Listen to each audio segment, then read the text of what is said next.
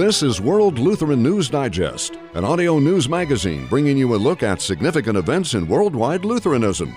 WLN Digest is produced through the facilities of Worldwide KFUO, a broadcast ministry of the Lutheran Church Missouri Synod. Today on World Lutheran News Digest, I'm World Lutheran News Digest host Kip Allen. The United States Civil Rights Commission has been around since 1957. Its purpose is to inform the development of national civil rights policy and enhance enforcement of federal civil rights laws. In short, it roots out discrimination. The Commission recently released a report titled Peaceful Coexistence Reconciling Non Discrimination Principles with Civil Liberties. This benign title belies the report's content. It's openly hostile to religion. Commission Chairman Martin R. Castro writes, quote, the phrases religious liberty and religious freedom will stand for nothing except hypocrisy so long as they remain code words for discrimination, intolerance, racism, sexism, homophobia, Islamophobia, Christian supremacy, or any form of intolerance. Unquote. This statement is a wholesale indictment of mainstream faiths that believe in traditional marriage, oppose abortion, and believe that Jesus Christ is the path to salvation. I speak with First Liberty Institute attorney Matthew Kacsmaryk about this report in today's World Lutheran News Digest.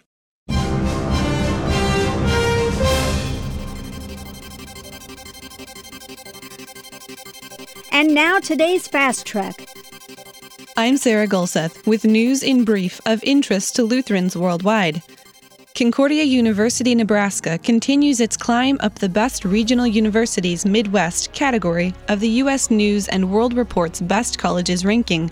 In the 2017 edition, Concordia, Nebraska is ranked in the top 40 of 163 universities listed in its category, an increase of 14 spots in the last four years.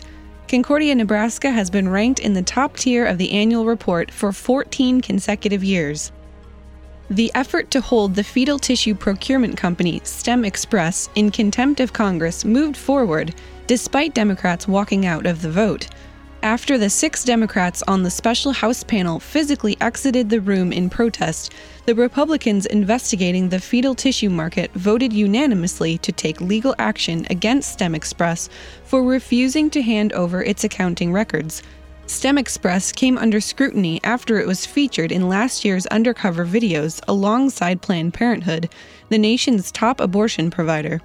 The accounting records the company has refused to disclose, Republicans say, are crucial to figuring out whether STEM Express broke any laws when procuring tissue and other body parts from aborted babies.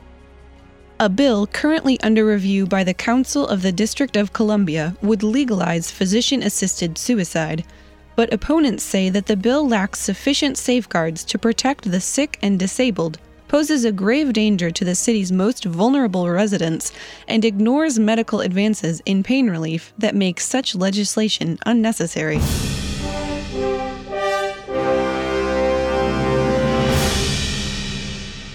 This is World Lutheran News Digest. ഇത് ലോക ലൂത്രൻ വാർത്താ പരിപാടിയാകുന്നു I'm Kip Allen, host of World Lutheran News Digest. My guest today is Mr. Matthew Kacsmaryk, who's the Deputy General Counsel of the First Liberty Institute. Mr. Kacsmaryk, can you tell me a bit about yourself and about First Liberty? Yes, so First Liberty Institute is headquartered in Dallas, Texas, and is dedicated to restoring uh, religious freedom for all Americans. And uh, I presently serve as Deputy General Counsel uh, to the Institute.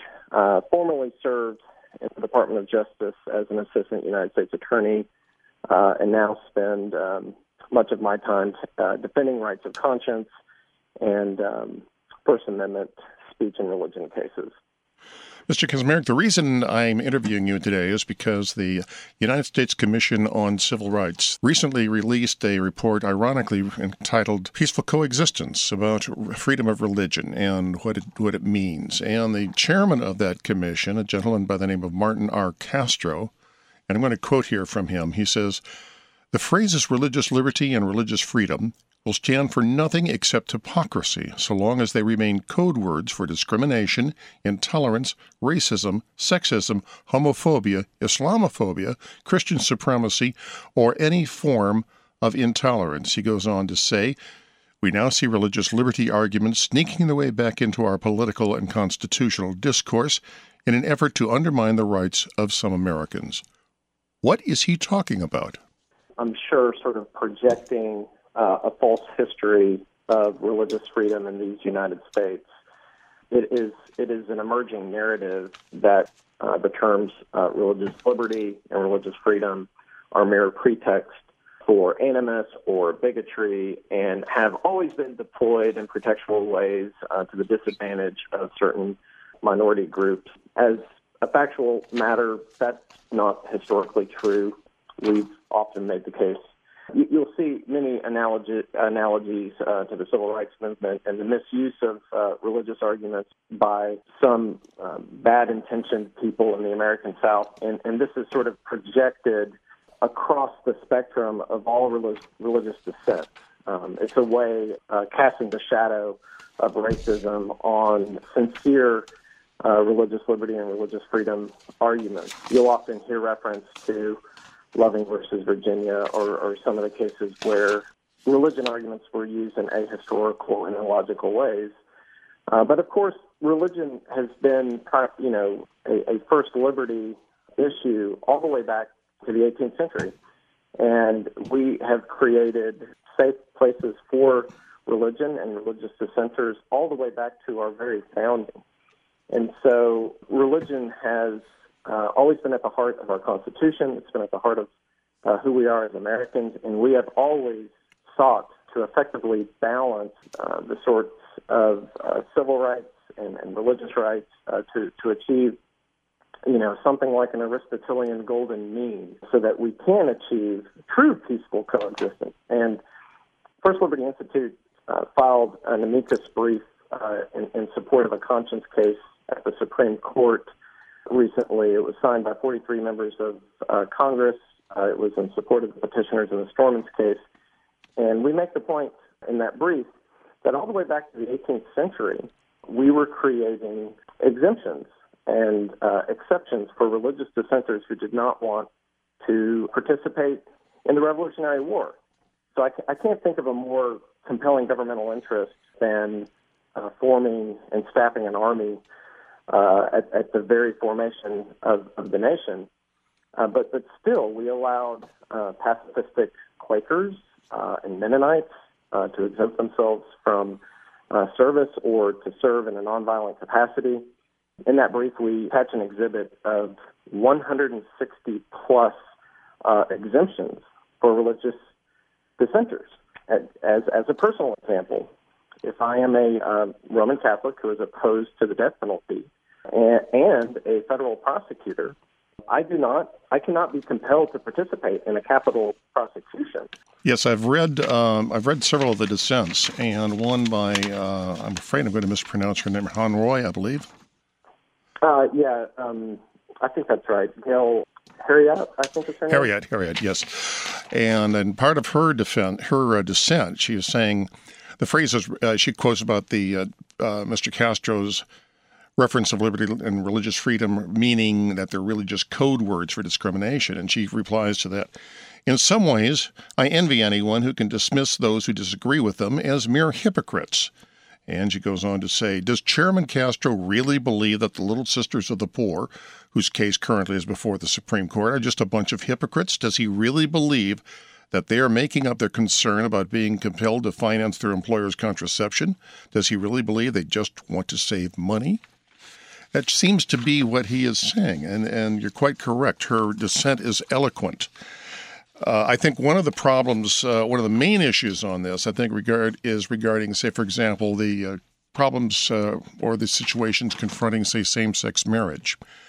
Now, according to the Pew Center, the following religious bodies are in opposition to same sex marriage American Baptist Churches USA, the Roman Catholic Church, uh, Latter day Saints, the Mormons, Islam, Lutheran Church Missouri Synod, Southern Baptist Convention, and the United Methodist Church. That encompasses the majority of the United States religious belief. It seems to me that the Commission is now saying that these people are all hypocrites, Islamophobes, homophobes, based on their religious beliefs.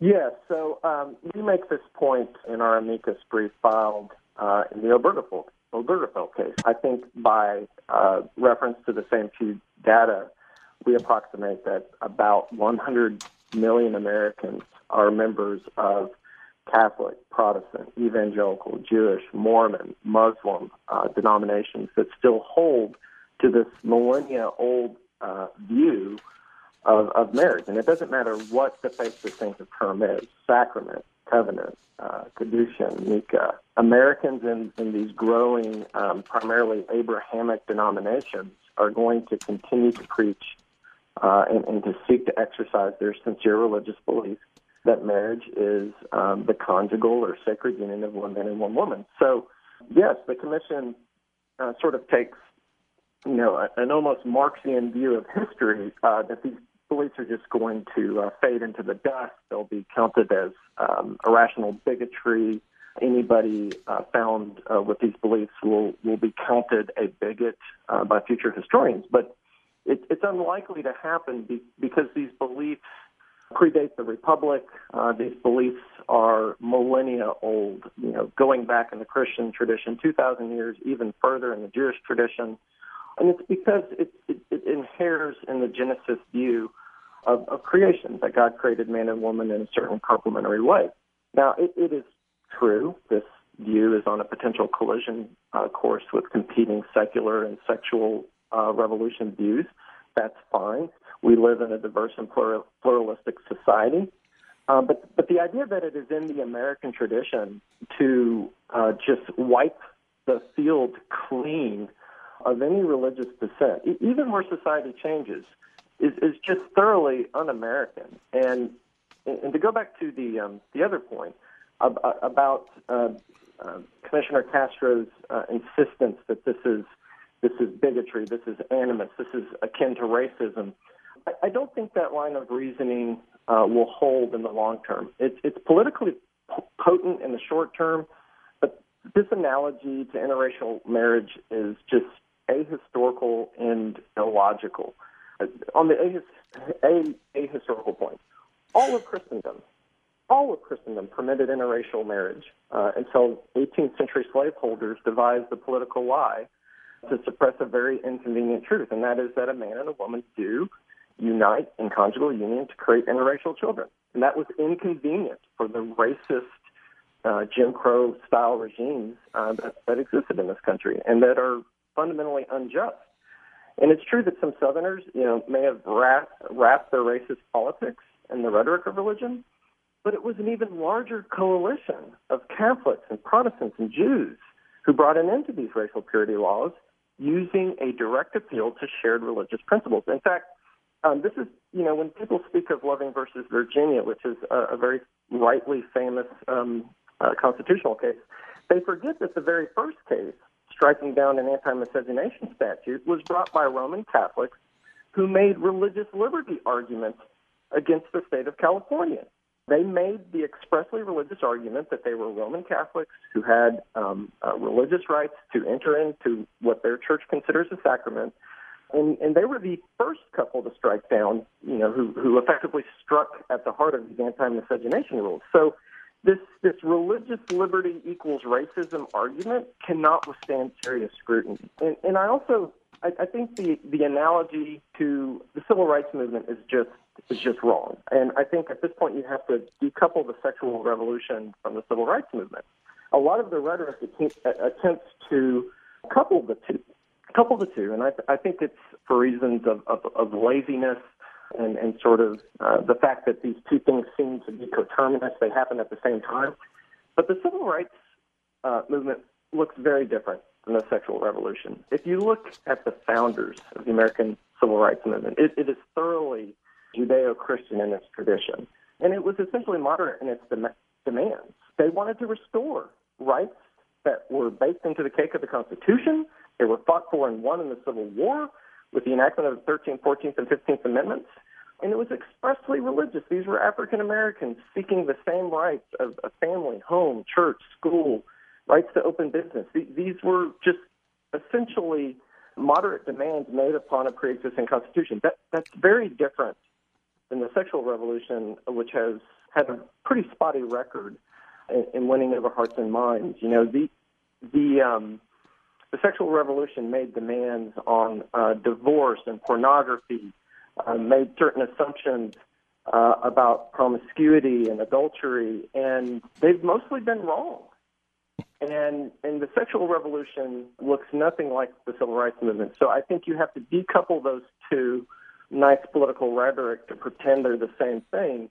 But once you decouple those, you see as as a, as a matter of logic, as a matter of history, as a matter of legal precedent, those those two trajectories are very different. Well, something I read in the uh, in the report that uh, I find very very disturbing is that the chairman seems to be saying that whenever religious freedom, as defined by the Constitution, goes into conflict with regulations by a group or a or a, a law on non on discrimination, the discrimination point of view will take preeminence, and that's his word, I believe, preeminence over religious freedom. Is that uh, the, am I reading that right?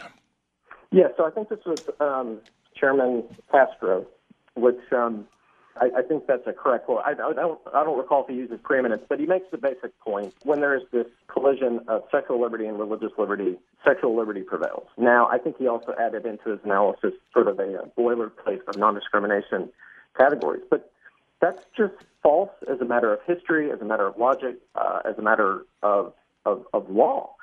There are many instances where we create very particularized, carefully balanced statutory exemptions for religion when they come into potential conflict with a protected class. So sex is a is a, is a classic example. There, you know, since at least yeah, the 1920s, there are myri- myriad um, quote unquote sex protections and, and sex rights uh, that have been declared by judicial decree or, or codified. You know, looking at contraception, looking at abortion, sterilization, things like that.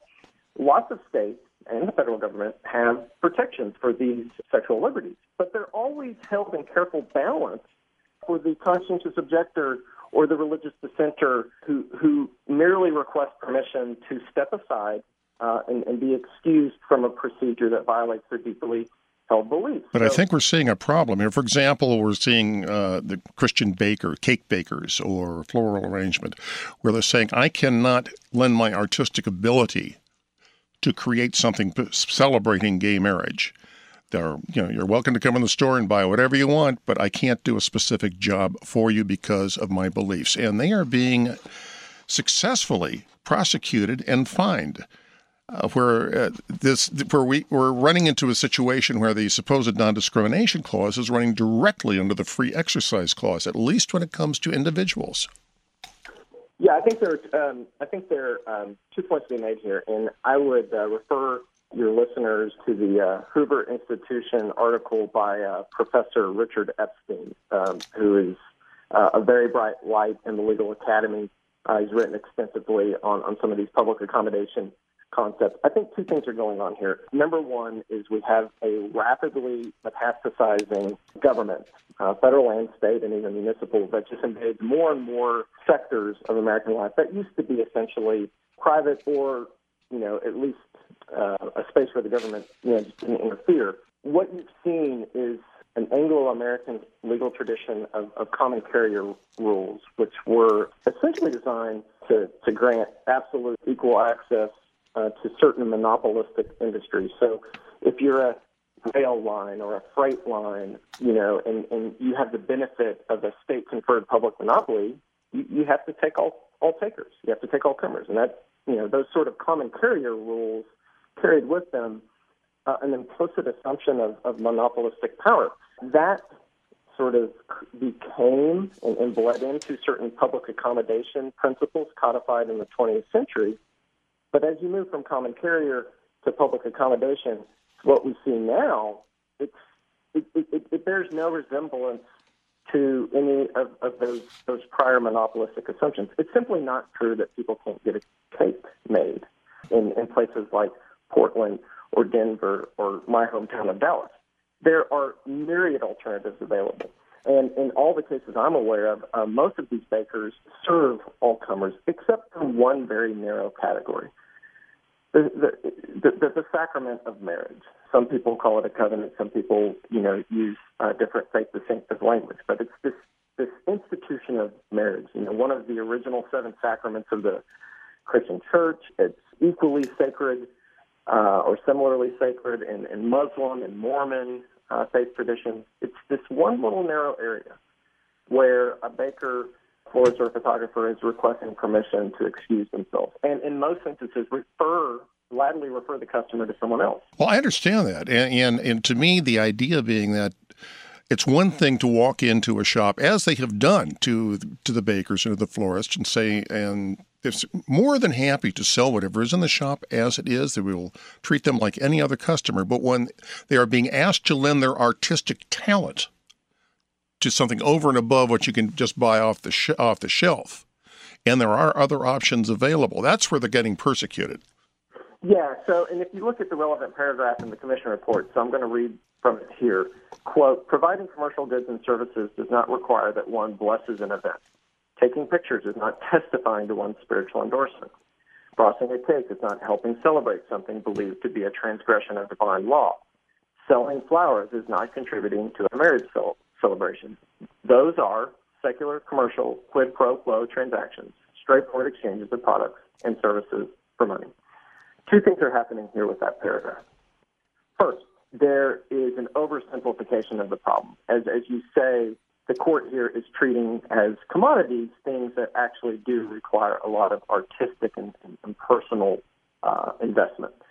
And it's interesting to see uh, the American left disinterested in uh, free speech protections for artistry, something they used to care about in the 1960s and 1970s. Today's ACLU looks very different. Uh, a second thing that's happening here, and it's very similar to the problem seen in the Little Sisters cases, the um, the Hobby Lobby and, and the Zubik cases. Here you have a secular tribunal imposing its understanding of its secular understanding of moral complicity on religious actors who have a different concept of moral complicity or, or Christian ethics. The court here says, uh, because they have arrogated to themselves the right to decide the question, they say, You're not complicit. We don't think you're complicit. So the law gives no quarter to your conscience or your objection or your dissent. Well, that sort of imposition of a secular judgment on an essentially sacred question, that's exactly what the First Amendment free exercise clause was designed to protect. That's exactly the sort of, of conscientious object, objection that has been historically protected uh, under, you know, dozens and dozens and dozens of laws. Like, uh, to give you an example, you know, in, in the American military, there are two conscientious objector status, statuses. The government is not allowed to say that the pacifistic Quaker or Mennonite is wrong. Instead, we've decided as a matter of public policy to create two alternatives. You can serve in a nonviolent capacity but still serve in uniform, or you get an absolute exemption. Like this just isn't the American tradition for secularists sitting on a commission or a court to just override uh, the, the moral complicity views and, and, and the religious uh, ethics view of the dissenter. There's been a lot of, of, twisting of language here. Again, there's one I'm looking again at, at the dissent, and uh, there's one where it states uh, that. Uh, Chairman uh, Castro is saying is accusing people who just want to be left alone of having to of having to exercise quote dominion and quote veto power over the rights of others. And then she goes on to say, it's a serious error to fail to make the distinction between the desire not to be coerced by government and the desire to use governmental authority to coerce others.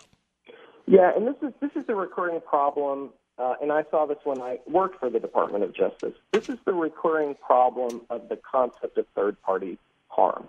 With pretty reckless linguistic relativism, concepts of harm have just moved from you know a, a well-known category of actionable injury, you know, physical harm, uh, uh, assault, people taking your business, uh, to mere offense. Uh, and you see this in uh, the quotation in, in the uh, USCCR report. They quote to uh, Chai Feldblum of the Equal Employment Opportunity Commission.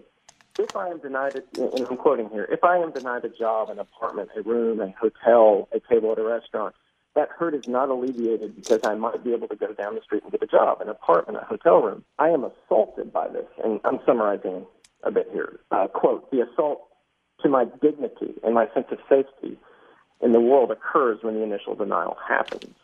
Well, this is a very different conception of legally cognizable harm. The idea that, and this I think is a consequence of, of some of the uh, poetic but illogical language of Justice Kennedy in his sort of sweet mystery dignitarian thesis.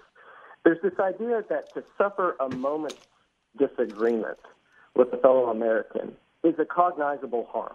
That you that harm uh, now deserves to be punished to the tune of $135,000 uh, in the Klein case, or, or the sort of re-education. Well, Mr. Kacsmaryk, we're just about out of time. I want to thank you so much for taking the time to explain this dilemma and the situation to my audience.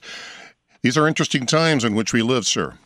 I agree, uh, but the good news is uh, there are uh, good guys. Um, and I'll say this across the ideological spectrum, um, left, right, and middle, there are still people who believe in the First Amendment. Uh, there are still people who believe in the free exercise clause uh, and the free speech clause, and a good number of them work at First Liberty Institute in Dallas, Texas. God bless you and your organization, sir. Have a pleasant Thank day. You.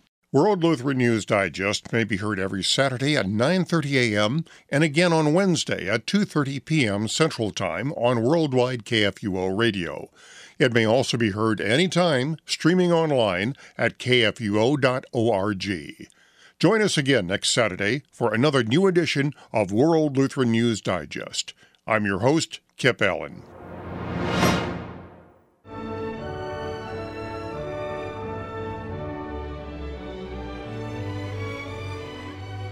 World Lutheran News Digest is a broadcast ministry of the Lutheran Church Missouri Synod. WLN Digest is produced through the facilities of Worldwide KFUO. You can also listen to WLN Digest on demand at kfuo.org. To correspond with World Lutheran News Digest, email news at kfuo.org.